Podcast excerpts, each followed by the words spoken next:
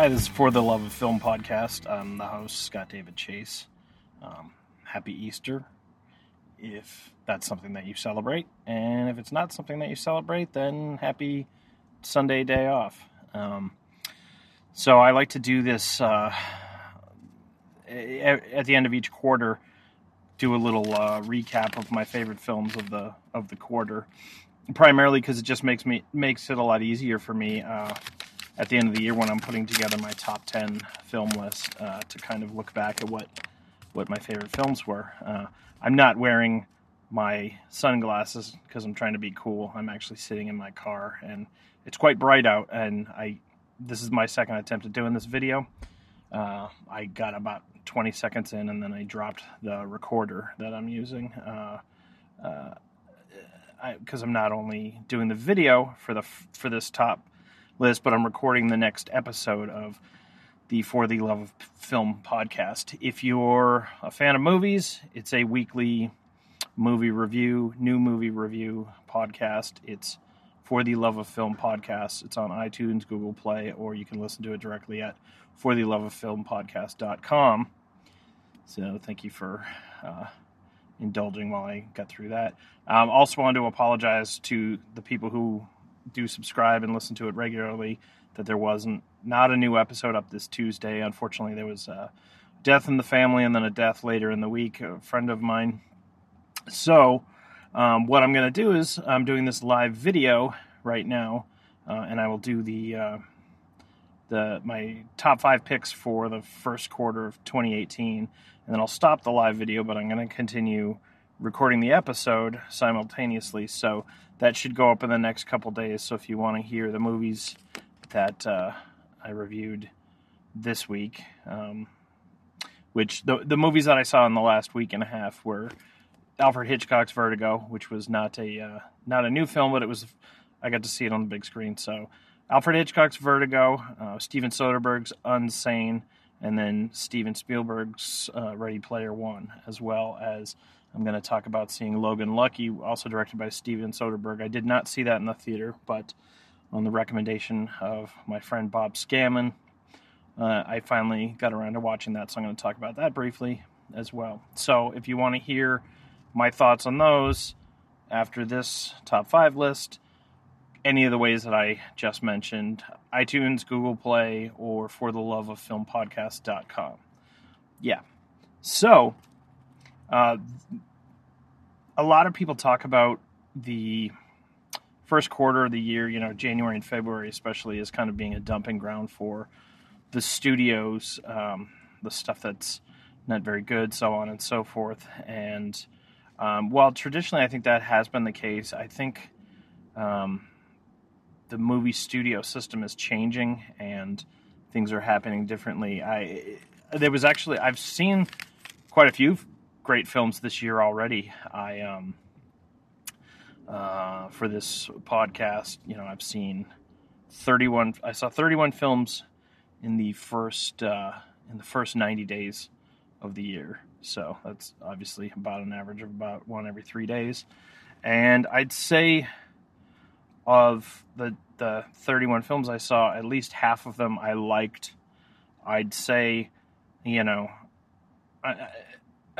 I'm expecting a few of them that are going to be on this list to be on my year end list as well. Obviously, don't know what the next nine months holds, but some pretty strong contenders. So the way I uh, kind of, I actually had to eliminate some of the stuff I saw this year. I basically, my rule was if it was something that came out in a wider release in at the end of 2017, but I didn't get around to seeing it now, I excluded it. Um, I just saw the film A Fantastic Woman yesterday, which uh, won uh, the Best Foreign Language Film Oscar this year.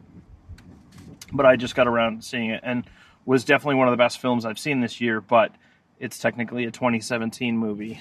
So uh, I won't include that. And I'm also, I'll be talking about that in the next episode of For the Love of Film podcast. So tune in next week to hear my thoughts on that as well as the other movies I'll, I'll see this week. But so it had to have been something that was in wide release in 2018 rather than 2017. So um, without further ado, and in no particular order, um, and these are all films that I have given more in depth reviews on this podcast. So if you're interested in hearing my thoughts on that, go back and check out the previous nine episodes from 2018 so far, and you can hear my in depth reviews of these films. But my favorite films of the first three months of 2018 were uh, Black Panther. Um, you know, I go see most of the Marvel movies, enjoy them quite a bit. Some are better than others, uh, but this was definitely one of the best um, Marvel movies, uh, and also I feel one of the best superhero movies ever made. Um, it is still playing in wide release. Uh, I know it's the third highest grossing Marvel film of all time. It's as of as of today, it is the 12th highest grossing film of all time.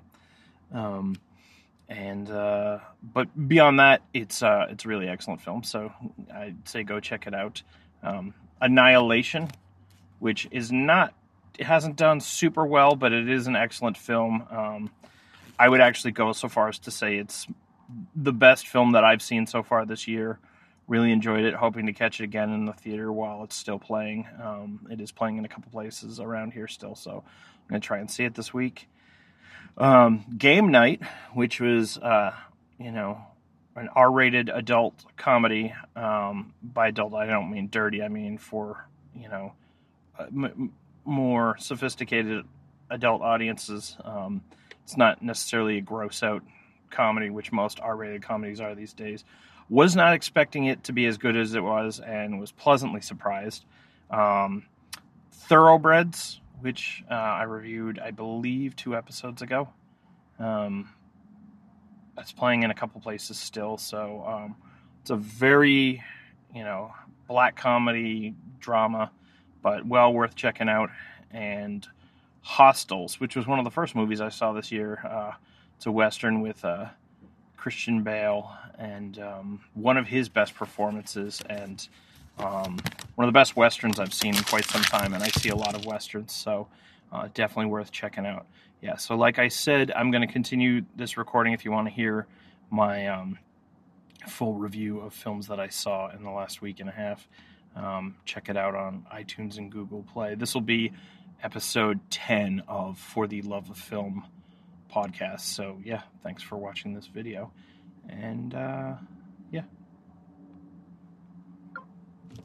Um, so, while I'm waiting for that to upload, um, like I said, it was. Uh, for the Love of Film oh, podcast. Uh, sorry about that. Uh, that's, that's Facebook doing its thing. So, I'm going to talk about. Uh, the films that I saw. So I got to I got the chance to see um, Alfred Hitchcock's Vertigo in theaters. Uh, it was about a week and a half ago now, um, and it was uh, a couple things. It, it, first and foremost, kind of, uh, it was it was my first time ever seeing an Alfred Hitchcock film in the theater, um, which kind of surprised me when I had when I sat down and thought about it. But um, you know, obviously his movies are were made quite some time ago. So um, in larger cities, they play them a lot, but in um, in New Hampshire, that doesn't happen all that often.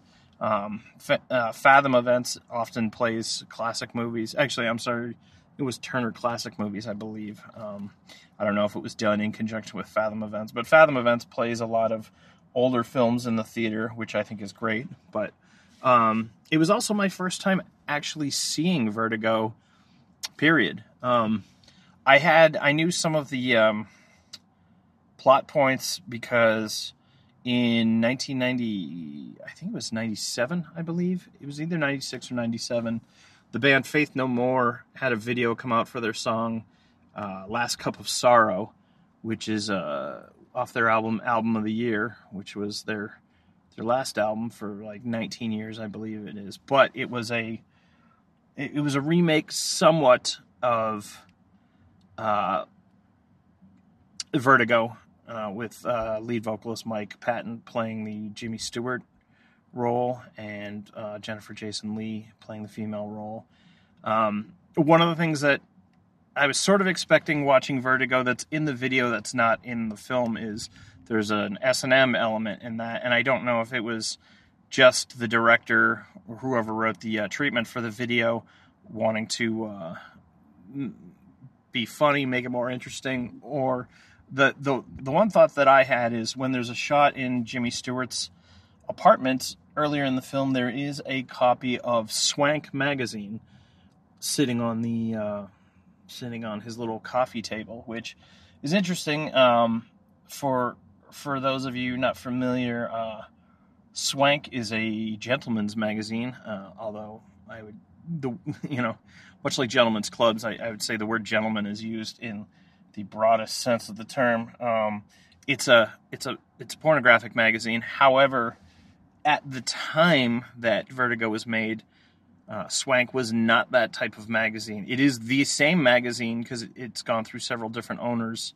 um, since the film was made, but it was more like GQ or Esquire at the time and did not feature, well, it did have like lifestyle articles, it did not feature um, uh, nude and sexually explicit pictorials in the magazine. So, um, yeah, I did some research on that. Um, it, it was interesting. Uh, you know, I know that Vertigo is one of his most well known films. Oh, yeah, uh, b- before I go into that, the other part of it, I was familiar with one particular scene because of um, Terry Gilliam's film 12 Monkeys, where at one point, uh, which is an excellent film, um, one of my favorite science fiction films of the last 25 or so years. Um, Bruce Willis and Madeline Kahn's characters are in a they go they're hiding out in a movie theater that's playing Vertigo, and so there's a scene from the film that's shown on it uh, on the screen. So eh, you know, uh, it it deals with the concept of time. It's the part where uh, they're in the redwood forest and there's a cutaway of a tree and it shows a timeline of someone's birth and death. So. Having said that, um, it was really cool to see Alfred Hitchcock's film on the big screen. I mean, his his stuff is meticulously laid out and visually very stunning. Um, I, I, will say, uh, I know it's I know it's a film classic and it's considered one of the greatest films of all time. Uh, definitely left a little bit to be desired for me.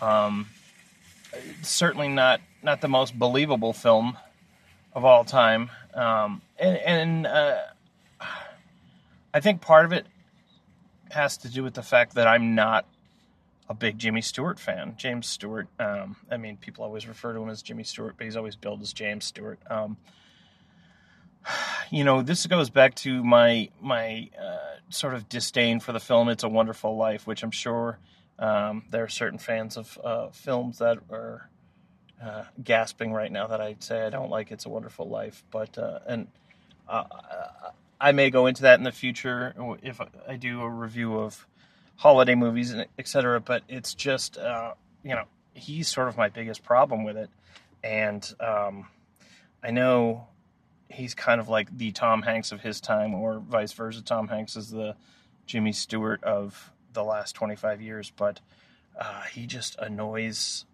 the snot out of me. And um, the character he plays in this is kind of, uh, I mean, the fact that, uh, and sorry if this is a spoiler, but it's a 60 year old movie, so um, the the fact that he is carrying on an affair with his friend's wife, and there's no that's never addressed. Uh, you know, he's hired to follow his friend's wife to see what she's up to, and he ends up having an affair with her. Um, there is an additional twist in the plot, obviously, for those who've seen it. No need for me to get into that, but it's never addressed that he was uh, screwing around on his friend, and it was even, you know, obviously that it was kind of designed that way, uh, orchestrated that way, but um, I don't know. It just I had major, eh, not problem with it, but uh, it, it, seemed odd to me that that was never addressed. Um, uh, again, beautifully shot. Um, a really, it was cool to see San Francisco 60 years ago and see what's changed, what's stayed the same, and it, visually, it's it's an iconic film. So, would certainly recommend it. Just it wasn't something that um, I didn't fall in love with it, and part of part of my problem with seeing films that have influenced so many other films um, after you know after the fact uh, is that I'm so used to the films that have uh, that owe it a debt of gratitude that unfortunately until while intellectually I can know that um, uh, I just don't get the same enjoyment. I saw Animal House for the first time in the last five years, and that really kind of uh, it was disappointing to me because um, I've seen raunchy comedies that clearly owe a debt of gratitude to that, but um, are, to me are funnier. And comedy of all genres of film, I think ages the worst because uh, our cultural sense of humor shifts all the time. I mean, case in point, the Austin Power films were some of the funniest films, you know, when they came out 20, 20 years ago. And uh, they're pretty much unwatchable to me at this point. Um, you know, uh, Borat, uh, Sacha Baron Cohen's uh, uh, social commentary thing is was huge a decade ago when it came out, and it's becomes be, because comedy movies. I feel like catchphrases get thrown around so much that we just, in general, get sick of them. So uh, I think that's part of the problem with comedies aging. But, anyways, I I did enjoy Vertigo. I just didn't fall in love with it. I'd give it a solid seven out of ten. Um, I'm sure Hitchcock fans probably hold it higher. Um, it's definitely not my favorite Hitchcock film. I, that still would be Psycho, but uh, yeah, I enjoyed seeing it on the big screen, and I'm hoping to see more Hitchcock films on the big screen. The next film that I saw was uh, Steven Soderbergh's Unsane, which uh, you know a, couple years ago, Steven Soderbergh announced his retirement, and um, he was retired for three or four years, I believe. But uh, last year, the film uh, Logan Lucky came out, and that that was the first film that he made since his retirement. I didn't get to see it. I was on my I, I went on a cross country trip, which I've talked about before last year when it was playing, and I I only saw a couple movies uh, in the month and a half that I was on my trip, so I missed it. But um, I did get to see Unsane. I was looking forward to it. Steven Soderbergh is one of those guys that um, I've enjoyed almost all of his films. He's probably most well known, uh, if you're not immediately familiar with him. He's he directed uh, the Oceans trilogy, uh, the Oceans 11, 12, and 13. He's not directing the upcoming Oceans 8, but he is, I believe, an executive producer, as is George Clooney and Matt Damon. But so this movie, and I didn't know the gimmick with Unsane beforehand, but I found out afterwards. So it's a it's a horror film, sort of a it, it, it, was very cheaply done. I mean, nobody knew he was working on it, but the entire film was shot on an iPhone seven, and it looks like it was shot on an iPhone seven, which is quite an accomplishment. But um, it, it doesn't look great. It doesn't look terrible. It looks like a student film, um, which you know, would be fine if uh, a novice had made this, but he's one of the most accomplished directors working today, and um, I mean the, the it is a psychological horror film that uh, it kind of worked for the first half when you really weren't sure what was real and what wasn't, and then it kind of falls apart in the second half when you realize most of what is ambiguous is not ambiguous. And it's all very matter of fact cut and dried um, the biggest problem with it is the lead actress who whose name escapes me right now. And you know if i were if i had been at all interested in pursuing anything else that she had done i would have uh, it would have registered with me. And i'm not even going to bother looking it up right now. So uh, uh, she was just gave a very unconvincing and um, unrelatable performance. Uh, that was the thing. I mean, it's all hinges on her and the actress that he chose. Um, just it didn't work. It, it was also strange to me because it was mostly unknown actors, um, which is fine, especially for what he was trying to do. But then I don't understand why he used some known actors. I mean, Jay Pharoah, who was on Saturday Night Live uh, a year and a half ago, uh, has a very large role in it. And obviously, being on Saturday Night Live, he's at least familiar. And then there's, you know, one of Steven Soderbergh's regulars, Matt Damon, has a cameo in it, which Matt Damon's one of the most recognizable actors in the world. And yes, if you're putting him in a normal movie, that's fine. But if you're putting him in a movie that is supposed to have sort of an air of uh, realism to it, it, it just completely pulled me out of the out of the film. Also, Robert Kelly, who's a stand-up comedian who might not be immediately recognizable, but some people may know him for stand-up work. Some people may have seen him. He has a he had a recurring role on Louis C.K.'s Louie television show, playing Louie's brother. Um, he plays a cop in this, so it's just it was kind of ridiculous. Also, the fact, that, um, um, and this is not uh, it's not me attempting to fat shame anyone. I'm a you know a heavy set man myself, but Robert Kelly has gained quite a bit of weight. My guess is he's he's upwards of 300 pounds now, and it to me is just not believable um, that he could pass any physical examination for any police force at this point. So uh, it wasn't believable at all. Um, Joshua Leonard was in it. Um, Josh was probably most well known for almost 20 years ago being one of the three actors in the Blair Witch Project and uh, gave a great performance in that. Gave a very different performance in this. It's tough to say whether or not it was a good performance or not. It was convincing, but uh, the movie was just so over the top and overwrought that uh, you couldn't really give him a.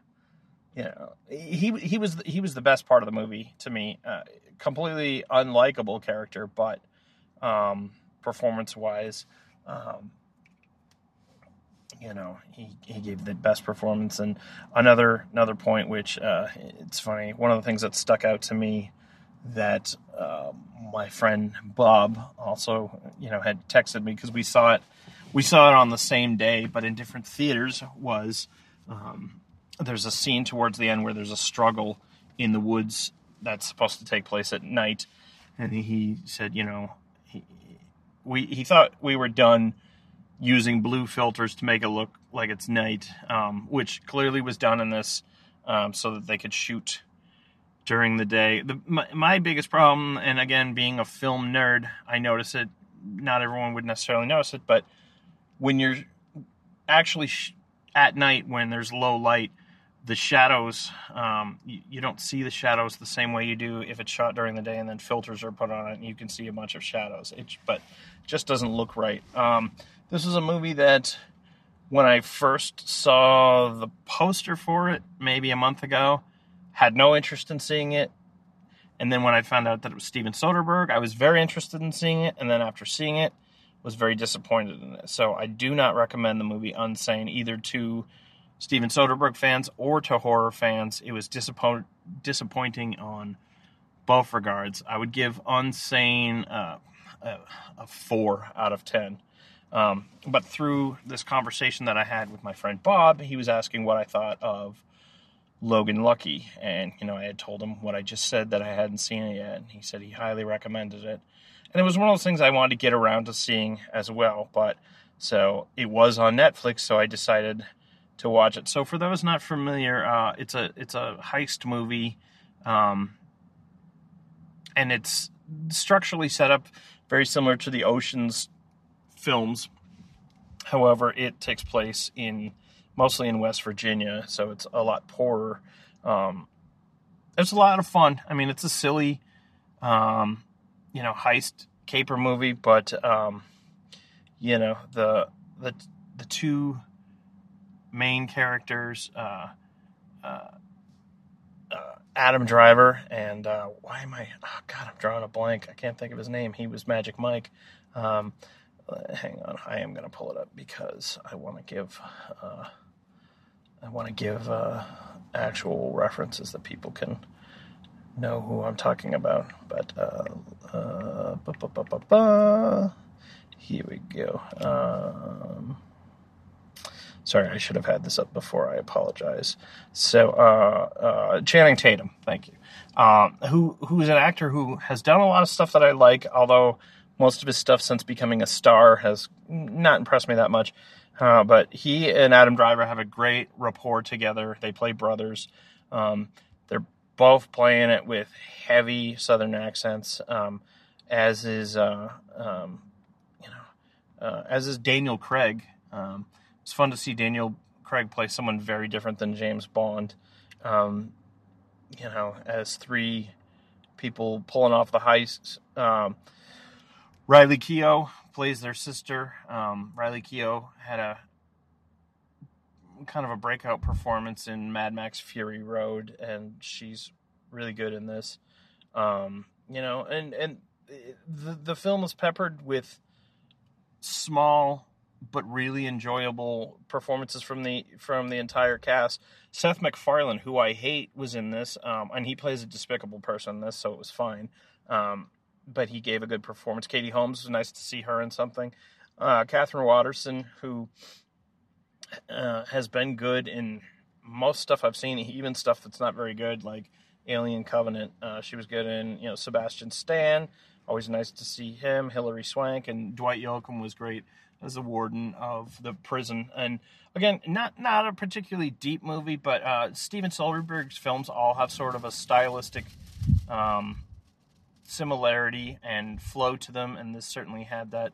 But it was nice to see that kind of put onto the uh, the poorer Southern uh, uh, aesthetic. So it was definitely something I would recommend seeing it on video. Um, I would give Logan Lucky a, a, seven out of ten as well. And the last movie that I saw, um, I just saw two nights ago, was Steven Spielberg's take on Ready Player One. Um, Ready Player One, it's the second Steven Spielberg film I've seen this year because I saw the post earlier this year, even though that came out in limited release last year and was up for some Oscars. Uh, and and it's kind of it, it's interesting because within three months, two of two very different types of Steven Spielberg movies came out. You know, this is very much a popcorn movie where that where the post is one of his quote unquote more serious films.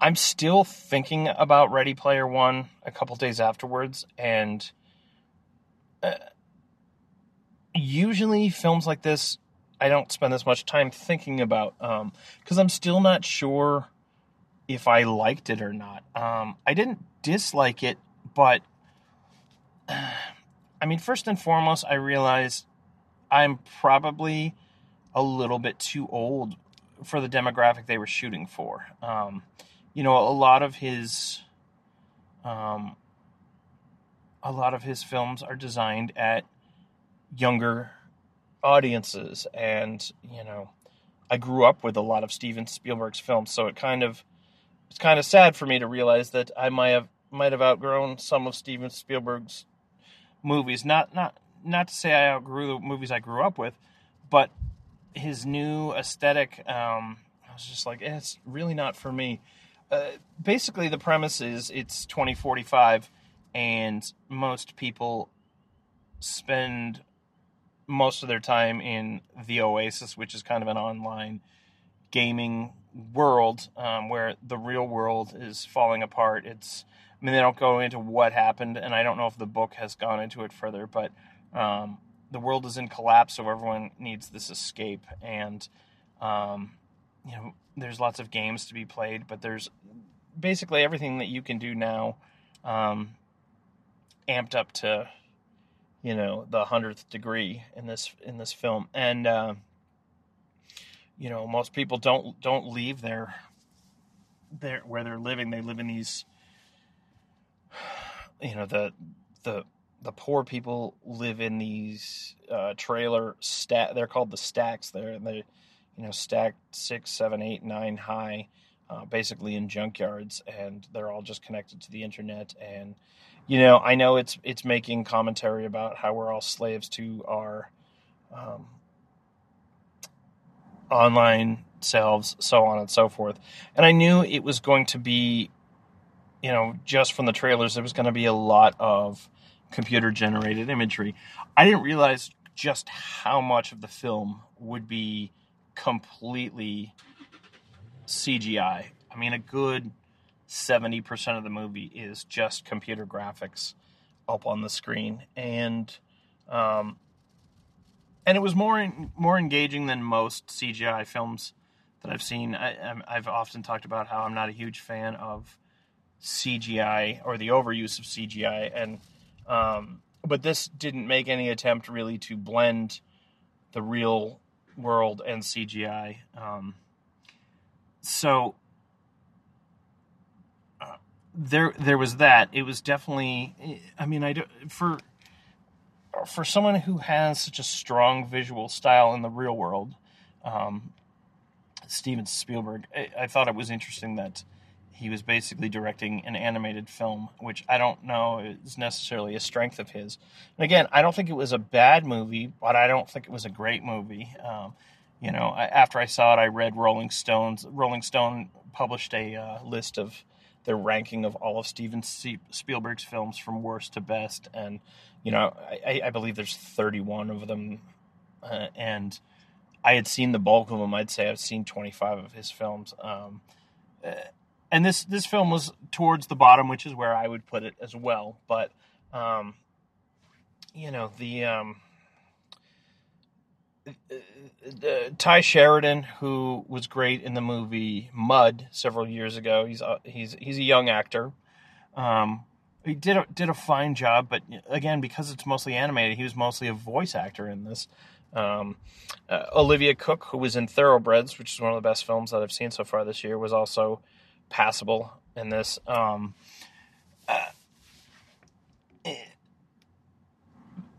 T.J. Miller did the voice of one of the strictly animated characters, and he has a very distinct voice, and you know he's he's kind of become persona non grata on most of the things that he's been involved in the last couple years uh, because of behavior that he's done outside. And if, if, you're interested in that, you can you can Google that. I'm not going to go into that now because I don't I don't know the facts on that, but um, it sort of left a, a, weird taste in my mouth. And uh, Mark Rylance, uh, who who has a pretty large role in this, someone that Spielberg has used in the last few films, and he he he in fact uh, won an Oscar for his performance in Bridge of Spies, which I didn't see. It's one of the Spielberg's films I didn't see, but there's the character that he plays. Uh, James Halliday, who's the guy who created the Oasis, um, there's something odd or off about the character in this, and um, I'm not sure if he is supposed to be autistic. It's never discussed, which would make sense for the portrayal, and I don't know if that needs to be explained or not. But it, it, it was it was kind of a it was a quirky performance, uh, to say the least. Um, Simon Pegg has a smaller role as as his former partner, and uh, uh, you know uh, he pops up later in some of the worst old age makeup I've ever seen. You know, Simon Pegg's supposed to be in his 60s, and every time he smiles or grins or anything, you can practically see all the latex cracking around the wrinkles in his face. Um, the other thing that really kind of stuck out to me in it is because it's very much, you know, it, it's there's a lot of pop culture references. I mean, I'd say it, uh, it's probably sort of the it, I'd say it's it's probably the film that has the most Easter eggs I've ever seen in it, which are kind of little hidden nods and references for the audience to other things, and it's sort of by design. But it's mostly obsessed with uh, pop culture from the '80s and very early '90s and um, you know a, a, lot of it, including films that Steven Spielberg was responsible for himself, either directly or indirect, indirectly. Um, you know the uh, Parzival, the main character, the protagonist, when he's in the video game world, drives around in the time machine from Back to the Future and has a, a weapon that he's collected in the games that he can use called the Zemeckis cube. It's a Rubik's cube, but clearly named after Robert Zemeckis, the director of Back to the Future, which Steven Spielberg was an executive producer on. But um, and you know most of the music is from the '80s as well. Uh, but my sort of argument with that was so this is supposed to be in 2045, so you know 60 years have gone on. Uh, since the 80s were a thing. I said it was. I said to a friend uh, who was also a someone who grew up in the 80s and 90s. I said it would basically be the equivalent of when we were teenagers if we were obsessed with pop culture from the 20s and 30s. Now, another friend also pointed out to me that the only reason that they're obsessed with all this is because James Halliday, the creator of the Oasis, is a, is obsessed with all this stuff because that's when he grew up.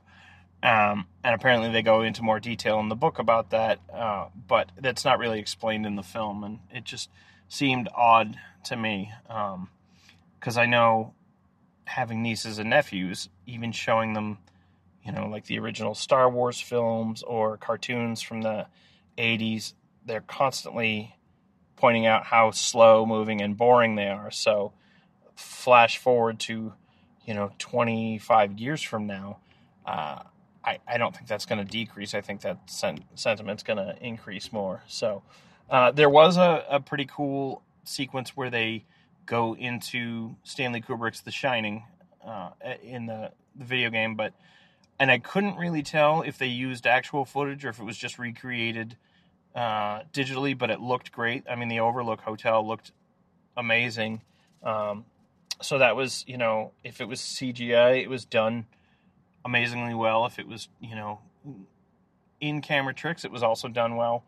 Uh, and it, again, it's sort of a another reference to Spielberg's love of Stanley Kubrick. Uh, they he he finished Stanley Kubrick's film AI after he died uh, many years ago. So there were things that I liked about it, but ultimately, uh, most of the most of the background characters remain just that they weren't really developed all that well, and uh, yeah, it was fun, but certainly not an essential film.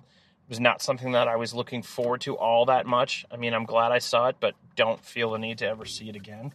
So, um, you know, like I said at the beginning of talking about it, I don't know that I'm the right audience for it.